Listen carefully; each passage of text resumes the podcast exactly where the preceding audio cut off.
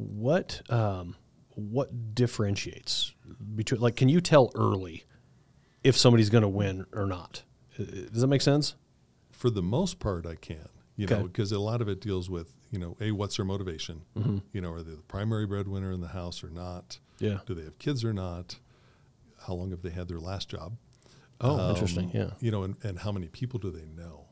Okay. And that's really a lot of it. And are they willing to get out there and work? You know, Mm-hmm.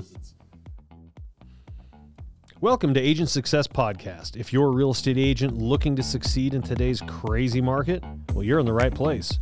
Each week, we talk with successful real estate agents willing to share their expert insights, trade secrets, and mindset that help them to succeed. There's no fluff, just straight to the point content that prioritizes one thing above all your success. So, without further ado, let's cut to the chase. Welcome to another episode of Cut to the Chase, where we talk about all things real estate, real estate success. How do you achieve success in real estate? And we interview and talk to the most successful agents in our town here in Colorado Springs. Today, I have a very special guest with me. I have Darrell Wass at Remax Advantage. How are you doing, Darrell? doing fantastic. Thank you. Great. Uh, now, Darrell, you started in 1999. Uh, You, I mean, that's that's you know for most people that's that's a good amount of years, right? Uh, I, I tell everybody I started last millennium, yeah. then they know. I started in the last century. Yeah, yeah. I, I, I barely missed that. I missed it, but you got me by a couple years. Had I started a couple years earlier, I would love that line. I wish I could take that. Yeah, yeah. Last last century. I like that. No, millennium. Last millennium. That- Even better. Mm-hmm. and uh, just a couple quick things um, is you you currently manage seven different people on your team. You were 2000 Rookie of the Year, which would have been obviously your your rookie your rookie season. You've uh, 2017 Realtor of the Year. You've had three terms as MLS president. You've been the board president. Uh, I, I'm getting exhausted just thinking of all the volunteer hours that have that have taken. How do you have time to do real estate? Holy cow, that's a, that's a lot. I work better when I'm busy. Ah, If I don't have stuff to do, I don't get crap done. yeah, okay. So yeah, I work a lot better if I'm. So busy. there was there's an interesting quote that uh, that I like to kind of claim as my own, but it's not. I learned it many years ago, and a guy said that uh, a problem or task will expand to the size of the time allotted to it. I like that. So it, you're busy. You're like, Yeah. I have 13 minutes to make this decision. I have, you know, an hour and a half to complete this, as opposed to think about this for a while, because then that can grow into days, into weeks. So, how much time are you willing to allot that? And that's the size it'll grow into. Uh, now, Darrell, a couple things. Uh, we're going to go through, I'm going to ask a couple specific questions that are going to help other real estate agents succeed. And I'd like to little bit, know a little bit more about you and kind of what's behind what you do, why you do it, kind of success. So we're going to kind of just pack a lot in. You cool with that? Sounds great. Okay, cool. Let's do it. Uh, first thing is uh, you became a real estate agent in 1999. What did you do before that? Like, like what what was life like before becoming a real estate agent? So I was actually a store manager for Woodley's Fine Furniture. No, over off of uh, Cat. Uh, is it Academy? Yep. Yeah, by Palmer Park. So I started working for them when I was in high school, Oh wow. And then in their factory in Longmont, building the furniture. Oh, wow. And then uh, went into sales, and then sales management at the age of 19. Holy cow. So I've been hiring and firing since I was 19. You're not new to it. So, and the funny thing about uh, uh, you know furniture sales is uh, to me you have to learn how to be a salesperson because uh, people don't just generally walk in and be like, oh yeah, do you have any two thousand dollar uh, hutches I can look at? Instead, it's a it's a process and it's a lot of follow up. Do you think that contributed to? Does that help you in real estate, or did that help you in the early days of real estate? Oh, absolutely. Because you had to really. The thing I didn't like about the furniture business is if somebody didn't like what you had in the store, you were out of luck. but with real estate, Yeah. you don't like this house, we'll go look at another house. Yeah. You, don't, like, a split house? level? I got a rancher. yeah, we'll Yeah. go look at new builds. You don't Yeah. like new builds, we'll find a lot and build you one. Yeah. you know. So I like the fact that I could sell anything and everything, but yeah, Yeah. definitely had to hone in your your sales skills working in a retail. So did you guys in that environment? Did you? Was it? uh it was obviously commission based, I would assume. Oh yeah. Okay, so uh, uh, being commission based, you're 19 years old. Um, did you have a manager that taught you how to sell, or did they just give you a clipboard and say go get them? pretty much a clipboard and go get them. So a lot of my stuff that I did was my own training and reading books and whatnot on sales. Like uh, did a lot of Tom Hopkins Oh yeah, stuff yeah. back in the day. And this is back when you were like 19, 20 years old. yeah, Wow. Okay.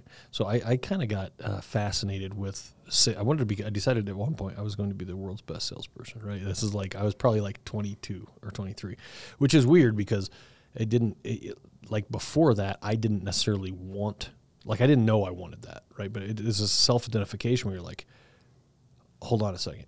Like this is. I'm actually enjoying it. I enjoy helping people. I'm not horrible at it, but there's a real skill set here. And it's not just a matter of convincing people, it's a matter of understanding where you're at in the process. It's a matter of understanding uh, why my follow up is so important, what I need to say on the follow up, how do I add value. So it's interesting that you did that at an early age. A lot of people, um, I always find it interesting when somebody finds some sort of passion or direction at that early age can be it can be it can be difficult because usually I mean figure you're 20 years old what do you want to do most kids are going to college um, asking mom and dad for some money for Taco Bell and going on dates and you're out working for commission yeah, hustling yeah. Well, I realized when I was in the factory, when the hot summers and there's the stain and the wood dust and yeah. everything, it's like, yeah, I don't want to do this for the rest of my life. So what can I do next? So they opened up their first retail store, Yeah. and I talked myself into a job there. And then it's like look I know I'm covered in stain and sawdust right now but I really think I could sell this stuff exactly. Well, and I, I guess who else are you going to ask to sell it than somebody who actually knows? Like, hey, look, let me tell you about this. This I, I actually know how this works because I cut the wood on this. I know how this Yep, works. Right? exactly. Oh, that's fantastic. So, um, jumping forward, you get into real estate in 1999, and what I've realized in business and in real estate is is there's an evolution that most successful people go through. Um, what I mean is, when you very first start, you have these grandiose ideas and plans, right? And that generally changes. Not that not that it has to. It still can't be grand and amazing, but it has changed. So, what? How have your how have your goals changed from when you very first started the first few years in real estate to the goals that you have now? Now that you're seasoned, and see, you've built a career in real estate. And I, I always tell people, you have a job or you have a career in real estate. A job is you don't go to work for eight hours, and then you you worry and you wonder why it doesn't work after three or four years. And you have a career, you've been doing it for 25 years, and it, it, it, it's working, right? So, what, what goals have been different from when you first came into where you're at now? Well, when I first came in, I, I left a good job. So my first thing was failure's not an option. Right. And so were you married at the time, or were you single? Yeah, I was married at the Uh, time. When you did you have any children? A couple step kids. Had, okay, so you you had a family you had to provide for. Yes. Okay, so going into real estate, I'm married. Hey, honey, I'm making X Y Z amount of money over at the other job. I'm thinking I'm gonna go quit and get into this. Yeah. Okay. Wow. Yeah. So first couple of years, I mean, it was realizing that I was going to open a business. Mm-hmm. It was going to have to be nose to the grindstone f- for a couple of years until my phone started to ring. You know, Yeah. I did a lot of door knocking, a lot of you know, just whatever I could to build my business. Yeah. And so the goals really changed from, you know, just getting a pattern, building the business to uh, starting a team and going with the team concept and trying to replicate myself and then really just, you know, investments and, you know, and helping people. And if you take good care of people, then they'll come back and they'll refer their friends. So, I mean, by the time I was hit 2003, pretty much all my business was repeat and referral, which was my goal from the beginning. S- that was a very short period of time. How many hours does it, did it? So it actually leads into the next question that I have is, you know, we see the success, we see we see the success of Darrell and the and all of the achievements, but there are there's a lot of struggle that goes behind success. You know, Kobe didn't become excellent at basketball because he just decided to, right? A lot of practice, a lot of dribbling, a lot of shooting, a lot of failures. Um, what was what was I guess what was some of the the hardest parts of that? Like, where did you hit difficulties at any point? Well, the first one was 9 11. Oh, so you were in for two years at that point. Yeah. So just about two years, 9 11 hit. Everything's shut down. Yeah. So I worked my way up the price scale. Yeah. You know, started low because all you know when you first start, all you're doing is low end buyers. And Yeah. you slowly work your way up. Finally, work my way up into some more luxury properties. Yeah. 9/11 hits, everything stops, and then the upper end market stopped even longer. Oh yeah. So I read the book uh, Who Moved My Cheese? Yep.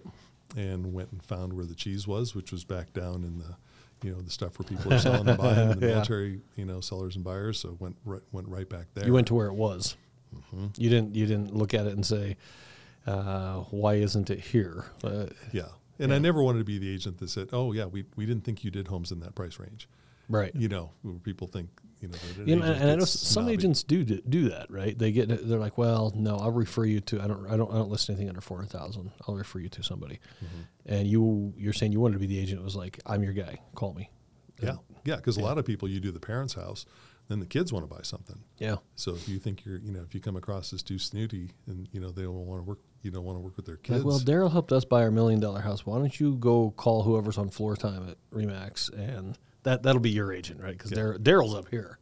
And that that's interesting because a lot of agents, it's been my experience anyway that a lot of agents will um, they'll build something up in their mind of how they're supposed to act and how they're supposed to be.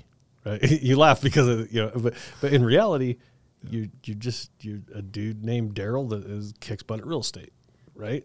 At the end of the day, you're making human connections. It's not, oh shoot, I better act a certain way, or or I have to put the word luxury in my in my title, you know, just that way I can have a word that justifies me, as opposed to my actions and my connections that are justifying me. Um, so in in the challenges that you've had so you went through you know 9-11 hit, and i know markets completely shut down right? Like uh, uh, i was married at the time and uh, i had quit a job to get into real estate so very similar just a couple years later and i decided okay things are really tight i'm going to cash out my 401k from the previous successful job i had that was fascinatingly poor timing. Like it, it was amazing because I started the process right before 9/11, and so it takes a while, right, to cash it. Uh, you know, so I'm like a week or two. So I I started, and the markets just shut down, right, and I'm like, huh. Then they open back up, and you get whatever the market value that day is, and so the market, I was like. Son of a gun! I needed that money. That's the only reason I cashed that out, right? Right, uh, very very difficult time. What about during um, the twenty, say eight, nine, ten range with the recession? Did you did you struggle in that time frame, or how did you adjust your business? those were some of my best years. Yeah, it was like, interesting. It was June of 07 and everything ground to a halt. Yep. And it's like, okay, here's here's the here's our reality Yeah. and all the foreclosures that we had and whatnot. Yep. So I got my CDPE certified distressed property expert certification, learned short sales, jumped into that arena because even a lot of my own clients Yeah. had gotten into trouble. They'd lost their jobs, medical issues. So it's like, okay, well, here's again, And they're at a six, seven, eight percent interest rate, and their loan just went adjustable, right? Loan went adjustable, or for a lot of them, they were just up flat out upside down. Yeah. Because people, I mean, you've seen it. They Yeah. refinance their house like it's a credit card. Yeah. You know, and just spend Like, it. hey, spend I it, built up 20K. Let's go ahead and get that. Kind of like me with my 401k back in early 2000, Yeah, right? exactly. Not the best idea. I should have just let that thing sit. Yeah. Yeah. Of course, it was my problem that they didn't have any equity in their house. Yeah. so now you're dealing with REOs, short sale, foreclosure. Um, so some of the, so it, it's interesting because at that point in time, I was doing mortgages at the time, and what I noticed was even when even when you had a qualified buyer, and there's plenty of houses for sale. There, there was houses everywhere. But the weird thing to me was the banks. Um, now we were dealing with Countrywide at the time, so you know that, that Yeah. we didn't realize that it was super shady at the time. At the time, it was like, oh, it's the biggest lender in the country. It's all good. Right. So we're dealing with them, and all of a sudden, they're not buying the notes anymore, and then they're not approving things they should be approving, and then what you know later you find out they're you know they're upside down and they don't really have the money and uh, but but at the time you're like well hold on a second I got a really qual and their, their underwriting got super super stingy and you're just like holy cow, there's tons of houses. I finally have a buyer. I've been struggling to find a buyer, right? See, in real estate, you can go sell. Like mortgages, I can't go sell. like I deal with buyers, right? So, and nobody's refinancing in that situation. So I'm dealing with buyers. I got one, and then it's not going anywhere. And so when I started looking at who is winning and who is succeeding in the recession, the one area of for real estate agents that I realized was consistent, people who really crushed it, hit short sales, foreclosed homes, stuff like that. Like that that that REO world that became their new, like you said, who moved my cheese, right? Like Yeah. I went from luxury to first time buyer. All of a sudden, I'm your REO guy. I know all about it. Yeah, you just had to educate yourself and yeah, Yeah. go with what was selling and what was doing. But I mean, there's plenty of business. That's the nice thing about our town being so transient. There's Yeah. plenty of people always moving in and out. Yeah. It isn't like this big factory closed and everybody's moving out of town. We It's like, have- oh, the Michelin factory closed. Everyone's yeah, vacating over to Columbus or something. yeah, Yeah. There's plenty of business in this town. Yeah. That's an interesting, that's an interesting thought. Cause I don't, I say, I, I, I mirror that. I, I, I believe that there's a ton of business. Um, but I don't hear that from a lot of agents. I hear, oh man, Tim, with the rates the way they are, how you know, how's the guy supposed to get anything done? I'm like, well, dude, I don't know, but here's what I do know: there was like 2,500 sides last month, right? That that's a lot of business, right? So, uh, I mean, some people got a lot more of it, but, but yeah, but that's a lot of business. And what I what, like, kind of in mortgages, what I say is, uh, if I don't have business right now, then somebody outworked me, out hustled me, out out thought me 90 days ago, 120 days ago, something like that in, in mortgages, right? So you look at that and you're like, that guy, how? What? He worked harder than me? What? Then you grab the mirror and you look at it and you're like, hello, cause of all my problems. Let's let's get down to business and start start working, right? So that leads me to to a question here that you've eh, eh, how many people do you think you've managed over the course of, you know, this last 20, 25 years? A few hundred. A few hundred. You've seen every flavor then. Oh yeah, because I get because I get to see that many agents' problems. You know, so and reasons. and reasons and, yeah. and whatnot. Yeah. What would you say the difference between, let's say you have a, it, it doesn't matter if it's a new or a struggling agent. Somebody somebody needs to be coached, right? Because if they're already crushing it, then they're not calling Darrell. They're focused on crushing it. So they're underneath you. They're working. They're not having as much success as they want, or they're a new agent. What um, what differentiates between? Like, can you tell early if somebody's going to win or not? Uh, Does that make sense? For the most part, I can. You know, because a lot of it deals with you know, a what's their motivation? You know, are they the primary breadwinner in the house or not? Yeah. Do they have kids or not? How long have they had their last job? Oh, interesting. Yeah. You know, and, and how many people do they know? Okay. And that's really a lot of it. And are they willing to get out there and work? You know, Mm-hmm. because it's, you know, my very first interview was with uh, Gary Barris at Remax Properties Mm-hmm. in 1999, and he had a list of questions for me. Yeah. And he, he said, "Okay, so uh, what are you going to be selling?" And I'm like, "Myself." He goes, "Okay." Puts his notebook down. You know, once somebody realized, like, you're not selling real estate, Interesting. you're selling yourself. That's the only commodity. We don't have a storefront. Yeah. We don't hold inventory. The only thing you're selling is yourself. The only inventory, the only inventory is their is, is that person, right? Their house that they're selling. yeah. That inventory is available to whoever they're going to sign with. Mm-hmm. That's interesting. Yeah. So the only thing you're selling is yourself. But in terms of seeing who's going to do well, it's like who's willing to really grind it for the first couple of years. Because I tell people you're going to door knock, you're going to do open houses, you're going to do mailers, you're going to do pop-bys, you're going to do Mm-hmm. social media, you're going to do whatever you need to do those first couple of years. Because even your friends and relatives Yeah. won't necessarily use you the first couple of years. they don't want to. Because yeah, because they don't think you have enough experience. hey. Tim, I sure like you, but uh, Darrell's been doing this 25 years. You know, maybe you could Yeah. just mirror him during the transaction or something. Yeah, You know? yeah, and I've cold listed stuff with people, but really, if they're really if they realize a they want it to be a career instead of a job, Yeah. Yeah. and two if they realize that they're actually starting a business, and you can't expect a business to be profitable Yeah. right out of the gate. I mean, I went six months before I had my first closing, Was your wife freaking out? pretty much. Yeah. yeah. Thank goodness for credit cards. Yeah, and and uh, once that first closing happened, did it? Was it a uh, like a one hit wonder until for another six months, or did it start to happen after that? It's like taking the lid off the basketball hoop. Oh. You know, when you're shooting bricks for a while. yeah. No, I ended up with 22 transactions from April till the end of the year, and that's why I was rookie of the year that year. Wow. So pretty much just launched from there and Yeah. just you know just kept going because it's a pipeline. You just Yeah, got to yeah. keep going. It's a you know it's like everybody I talked to wasn't ready for three to six months. Yeah. But then you keep talking to the people that aren't ready for three to six months, and then they all. string So how so how does that work then for a new agent coming in? Um, you you know you, you build this pipeline. How many hours a day did you work then versus now? has it been the same? Like how much time are you putting in? Um, I always told people if you're willing to work even two to three hours a day prospecting, Okay.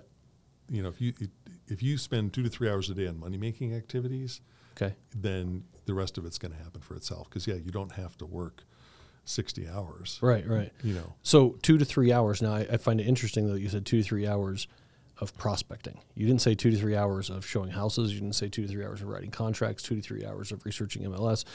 Two to three hours per day of prospecting.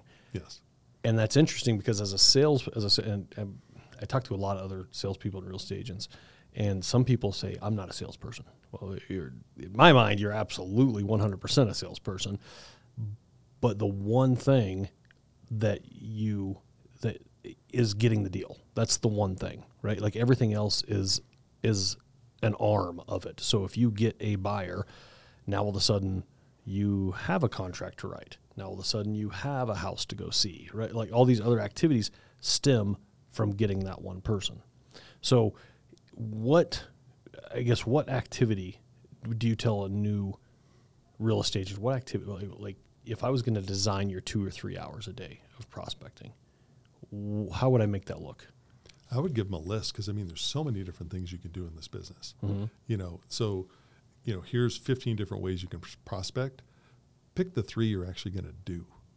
okay, yeah. You know, it's like, hey, are you going to go see your are you going to go see your friends and have coffee with them? Nope. Okay, then are, are you going to call them? Are you going to email them? You know, what different things are you going to do? You know, Yeah. in terms of that activity. And the, the- you know, for me, a huge part of my success was I had a really good team when I started. You were So- you were on a team? No. Oh, you built a team. So no, it, it was my lender. So Okay. a good lender like you, Yeah. a good title person, Mm-hmm. and a good home inspector. Oh, so okay, so that kind of team. Yeah. Okay. So that way, because there were so many other new agents at the time I joined, and they're just micromanaging the whole thing. And Yeah, yeah, yeah. Nobody that they were working with was any good. It's like I'm going to work with good people, so I can hand that off to Yeah, them, let yep. them do their part of the transaction. So you free- you freed yourself time. up. Oh yeah, because that gave me time to not be so. Because everybody rides a roller coaster. Oh, I have a deal. Yeah. And then, oh, wait, the deal's done. Now I don't have any business. Like, oh, okay, you know. and- Yeah. And the roller coaster sucks Yeah. in real estate. I mean, it just does. yeah. So you know, to just ha- to smooth that out. So with with uh, with a team, um, I see a lot of, and I don't know if you could speak to this, but I see a lot of new agents that uh, when they come in, they they want to be the expert in everything real estate, right? And I don't mean selling and buying house. I mean title, homeowners insurance, inspection, appraisal, lending. Like all of a sudden they like you come to me for everything, right? Oh, oh wait, that appraiser said what? Don't worry, I'm going to give him a call. And and they you know they just like they want to be like like the person. Yeah, you know. How does that? It doesn't sound like you do that. I used to in the beginning. I used to try to keep track of rates and loans and this Yeah. and that, and it was like, yeah, this is brain damage. I mean, Yeah. Kudos to what you do because I could not do it. Well, I don't have to do what you do, so I only got one thing I got to do. Yeah, but I would just Yeah. say, hey, here, here's you know, here's somebody you can talk Yeah. to about that stuff because yeah, trying to s- stay up with the minutia of all aspects of the industry. You know, it's like work on the stuff that you're going to do. It's like, hey, get to know the new builds. Go Yeah. visit all the new build models. Yeah. and get to know all that inventory. Because if you got time, go meet those people. Yeah. you know, because then when you have a buyer that maybe comes in mm-hmm. unannounced, Yeah, you know, you're going to still be a part of that deal because they already know you. you're the you're the second person in probably the last two weeks that have mentioned to me. Uh, second person that I respect, I should say. Uh, I talk to a lot of real estate agents, but there's certain real estate agents that I, I see success and I see the hard work. It's not a flash in the pan, right? So the second one I've spoke to in the last two weeks that had mentioned the activities for a new agent, like like just just the pure activities. You spend several hours a day doing your activities, and and it was also mentioned, hey, go visit every new, learn every new build, learn every area, go see, go go preview houses, learn who the sales staff is at the new builds, learn, yeah. you know, sit open houses, do everything you can. Like every day, are you busy doing? Are you learning? Are you prospecting? Um, so you say do the two or three things that you would do. What does now? Do, does your team right now? Because you have a team now, right? Yes. Mhm. Okay. So does that team that you have now? Do they do they do a lot of that for you, or is it a team? Because I see a lot of different team structures. Do they um, do they kind of run their own show their own way, and they get leads from you, or are you guys a collective team? You have a listing agent, a buying agent, a you know a TC. Like how, how is your team structured? So I'm the team lead. We've got five other licensed selling agents. Okay. And then our TC is actually also licensed as well. Okay. So, so if we're in a pinch and some, you know, we need She a could jump contract in. written Yeah, or yeah. whatever, she can Okay. legally do that because Yeah. we know all the assistants and that uh, write all kinds of contracts that never get reviewed by their brokers. Uh, If we see them come over and we, as gently as possible, we say, oh, you can't add personal property. You might want to talk to your managing broker. Yeah. yeah, but so it's myself. So each agent on my team has their own sphere. So Okay. you know, a, a lot of team leaders kind of grab everybody else's sphere and holds them hostage. Yeah. Yep. So for me, it's like I want everybody to have their own success, and so they work their own spheres, Mm-hmm. and then we've got the team leads that come in as far as that goes, and then I've got a Google phone line set up. Okay. So when a lead comes in, it rings to five people. Okay. Yeah. So somebody's going to be able to pick up that phone and Hmm. run with it. And then so we have our, you know, they have the splits on the stuff that they do themselves from their own sphere, the splits they have with the team, you know. So Oh, between okay. the two of So they can they can win in two different ways there. oh, absolutely. Now, do you do you worry uh, because I see this a lot in real estate agents? Do you personally worry um, by letting them have their own sphere, right? Because that's what we do, in, uh, like on in our company at, at Seven One Nine Lending. Everybody they build their own business, but we have kind of a collective way of making sure things are done right, to where you don't have a big negative impact on me. It's only positive impacts with each other, right? Do you worry? ever about um, and it, like as you're letting people get your leads and everything do you worry about them up and leaving you and going and starting their own thing it's not a concern to you No, because if, if they do, if somebody's not a good fit, if I'm not a good fit for them or they're not a good fit for me, Mm-hmm. Yeah. that that's okay. Okay. You know, I'm not going to Yeah. make everybody happy. And really, I mean, I'm not going to grab their sphere and all of a sudden start selling them stuff any Yeah. more than they're going to take my sphere and do the same. okay You know, so and, as long as you're doing your sphere right i suppose Mhm, yep, Yeah. exactly. Okay. So so uh, um, with that i you coach your team you coach them up you train your team you let them have their own sphere it's a lot of a lot of freedom a lot of possibilities right um, and maybe you don't want to get too personal on this, but do you have a lot of turnover, or do you see in that same structure a lot of turnover in? Because I see it all the time. I'm like, hey, we added Bob to our team. A month later, well, Bob uh, decided that he wants to go work at ABC Company. I don't. I think because Yeah, I don't have handcuffs, gold handcuffs on Gotcha, them. yeah. You know that they're actually more willing to stay. Gotcha. You know, and it, it, if they buy into what we're doing and they're a good fit, Mm-hmm. then you know I, I try to make it where it's attractive for them long term as well. It's Yeah. like, hey, I'm providing value to you. You're providing revenue to the team, but you're getting at least that much, if not more, in value back to them. Well, and that's interesting because when somebody, uh, uh, you know, I always say we have th- we have three clients at my office. We have the person buying the house, which is, or you know, that, that's obviously the client. But then I also have um, the real estate partner or whoever the referral partner is. They are my client. They have to have an equally good experience, and we have to add an equal amount of value to them to make them want to keep working with us. And then also my loan officer who works for me and doesn't have to work for me. You know, they can they can go work wherever they want. Um, that is also my client. So I have to deliver value and and a good uh, experience to all three levels within that. And it's interesting that you said basically the same thing. You're like, am I adding enough value to this real estate agent? I'd say you have a fourth client, Which is, listing broker.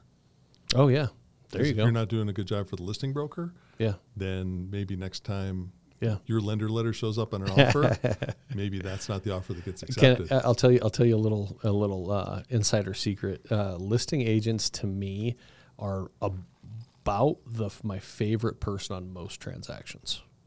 They are always grateful. I we always stay in contact with them.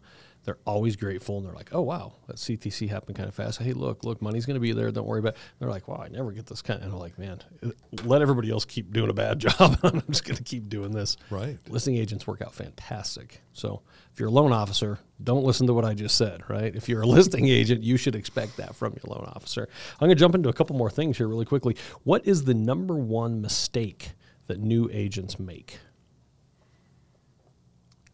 Working too hard for the sale instead of the client. Mm, commission breath. Oh yeah. When- Once the dollar signs show up in somebody's eyes, it's over. You can kiss any Mm. repeat business goodbye. You can kiss referral business goodbye. Interesting. You know, some of my best referral sources are people that I told not to buy or sell. Really? I've never done a deal with them, and they send me business all day. touch on touch on that for just a second. Um, I've heard this from a couple successful agents as well over time. Is um, you know a lot of people are like, well, you know, everybody, everybody, you know, when's not when's the best time to buy a house? Right now, go buy a house right now. Uh, and you know, talking before we started, you had mentioned um, that that's not always the case. Sometimes it's not the right thing or the best thing for someone to uh, to buy a house. But at the end of the day, it's still their choice, right? So how do you, how do you gently handle that? How how should an agent handle that? can you accomplish their goals? I mean, I ask a lot of questions before we start the process with a seller or a buyer. What are the goals? Mm. It's hmm. like, hey, yeah, I'm going to live here for a year and a half. Yeah. And you're a buyer. Might not be a good time to buy.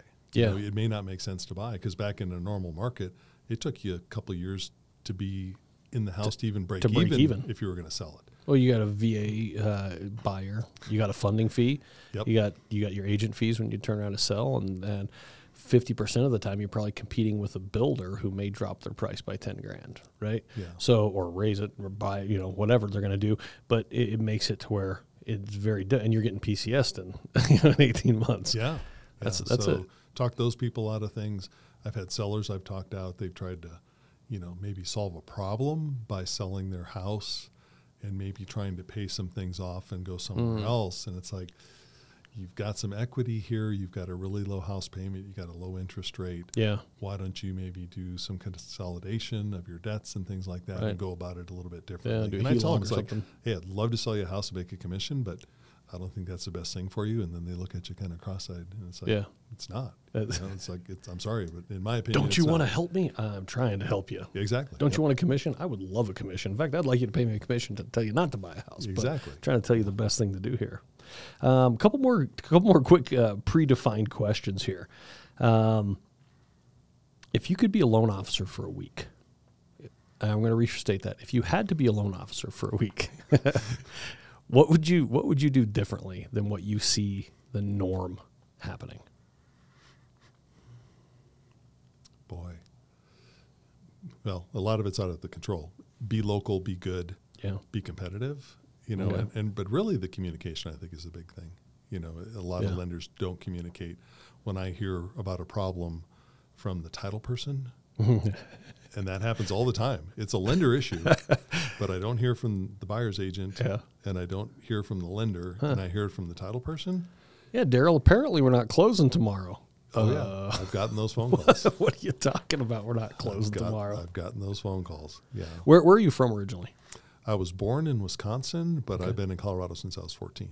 Oh, okay. Yeah, so, so, lived in Longmont. My dad worked for IBM, so okay. yeah, moved down here in '94. So when you when you started real estate, you had a you had a foundation already, or somewhat of a foundation. So you were here for you know. I was five- here for five six years, but I was working 50 hours a week working retail, so I didn't have much of a life outside. So Yeah. for me, I didn't have a big sphere. It was go out and meet people and do what I needed to do.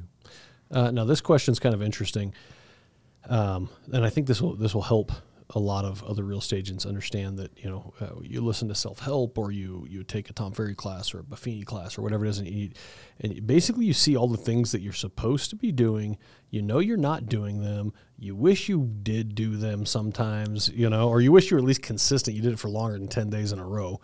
What one thing are you not doing right now that you think that, that you know you should be doing, or what what are you maybe inconsistent on? Well, the one thing for me is I have always been terrible about calling my clients. Mm, like like uh, like uh, fu- like, an future. actual phone call. Okay, You know, yeah, actual yeah. phone call to my past clients and whatnot. Gotcha, yeah, but I've always known that. Yeah. So uh, my, you know, I have a postcard that I send out that they get every month. Yeah, with, yeah. You know, with something of value in it. You Yeah. know, so I run into clients like, oh, you probably don't remember me. It's like, yeah, I just sent you the two for one for Elitch's. Yeah. They're like, yeah, you did. It's like, oh, I remember exactly who you are and what house, you know, I'm just I'm just got. So, terrible. I'm terrible at my my follow up yeah. calls. So for me, yeah. It's Have you calls. have you ever thought and, and and I actually fall into the same boat. My fault, and, I think this is a, a, a problem with a lot of good salespeople. Is the uh, we're so good at uh, parts of the sale, and but we almost devalue like uh, devalue might be the wrong word, but almost devalue that it's easier to get business from someone you already closed than to go out and hunt for new business, right? Um, it, it's it's it's difficult to go hunt for new business, but it's almost you get in that you get in that mode, right? Have you ever thought about having somebody make the calls for you?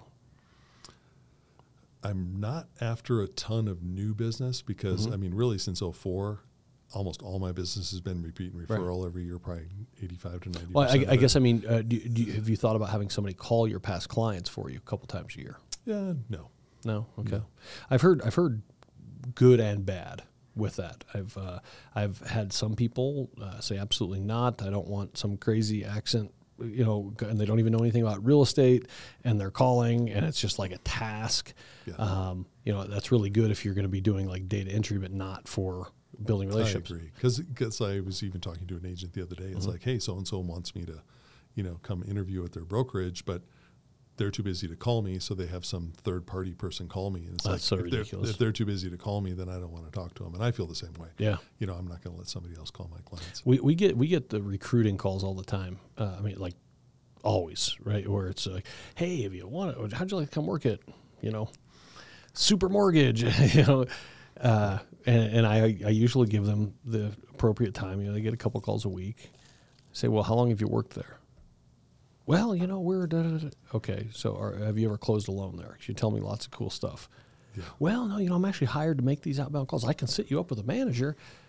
Uh, yeah, as soon as the manager is able to actually call me because they see the value, then I'll talk to them. I mean, I'm probably never, ever, ever going to change, but that that like very few, I would say less than one percent of all the recruiting calls I ever got have come from the actual person that they need to be coming from. Yeah. which is interesting. So that would that would fall in line with calling your clients. I have heard success stories though of people calling um, where they've had they've had an assistant and that assistant has called and had success. Hey, uh, you know, uh, Darrell and I were just you know, checking in on you. I want to see how things are going. Uh, I have heard success stories. I haven't personally tried it. I would like to try it because I hate making those phone calls. Yeah. Well, and the person who does the best job in town that I know of as far as following up with their clients on the phone Yeah. is Brian Macker. Okay. I mean, he spends, he's got two hours at least time blocked a day to call his clients. And he's Really? got like 4,000 of them, and he calls them two to three times a year, every single one of them. I guess two. I mean, two hours of call, like you said, two to three hours of prospecting, right? What can you actually accomplish in two to three hours of prospecting? And prospecting doesn't count of, it doesn't count to think about it. To you know, Yeah. It's like, well, yeah, yeah, I'm, get, I'm getting ready to call. Let me uh, just kind of thinking what I'm going to say. Just, just go, dude. Get an auto dialer if you need to. Yeah. Right. Just, just get on and, and, and get cranking. Um, one or two more quick questions. I, I know we went over just a little bit here, but one or two more quick questions. If you were to go to a new city, Darrell knows nobody. Your wife's just says, "Hey, Darrell, um, I'm done here. We're moving to Wichita." Right? And you're like, "No, I've seen Wizard of Oz. I do not want to go there." Yeah. Um, and you say, "Okay, look, I, I know it's for the best for whatever reason. You move there. How, like, what are the absolute necessity things that you do? How do you win in that town as quickly as possible in real estate?" Well, I think do the new builds, Mm-hmm. ask permission for the new builds if you can advertise for them. Okay. Do, do open houses for anybody you can do open houses. And then really join a lot of social things. You know, Okay. g- go sign up at the Y to the gym and go to the gym every day and meet people and volunteer here and do different things like that. Just n- meet as many people as you can as quickly as you can and try to get them into your database. You know, so Yeah. you can just soft touch them. and then you're, you know- you're do, do you do you use a CRM right now? Yes, I do. What do you mind telling us what you use? Realvolve. Okay, I haven't heard of Realvolve. Why why did you choose that one? Um, it's got a, a lot of really good capabilities as far as notes and things like that. It really takes good track of notes. Hmm. Can, can you can your whole team work on that together? Yeah, yeah. So we upload everybody's database into them, into, Okay. the, into the CRM. Yeah. And all theirs are tagged for them. Okay. You know, in there so they can do their own follow up and Yeah, things yeah. like that in there. Oh, that's really cool. Mm-hmm. Yeah.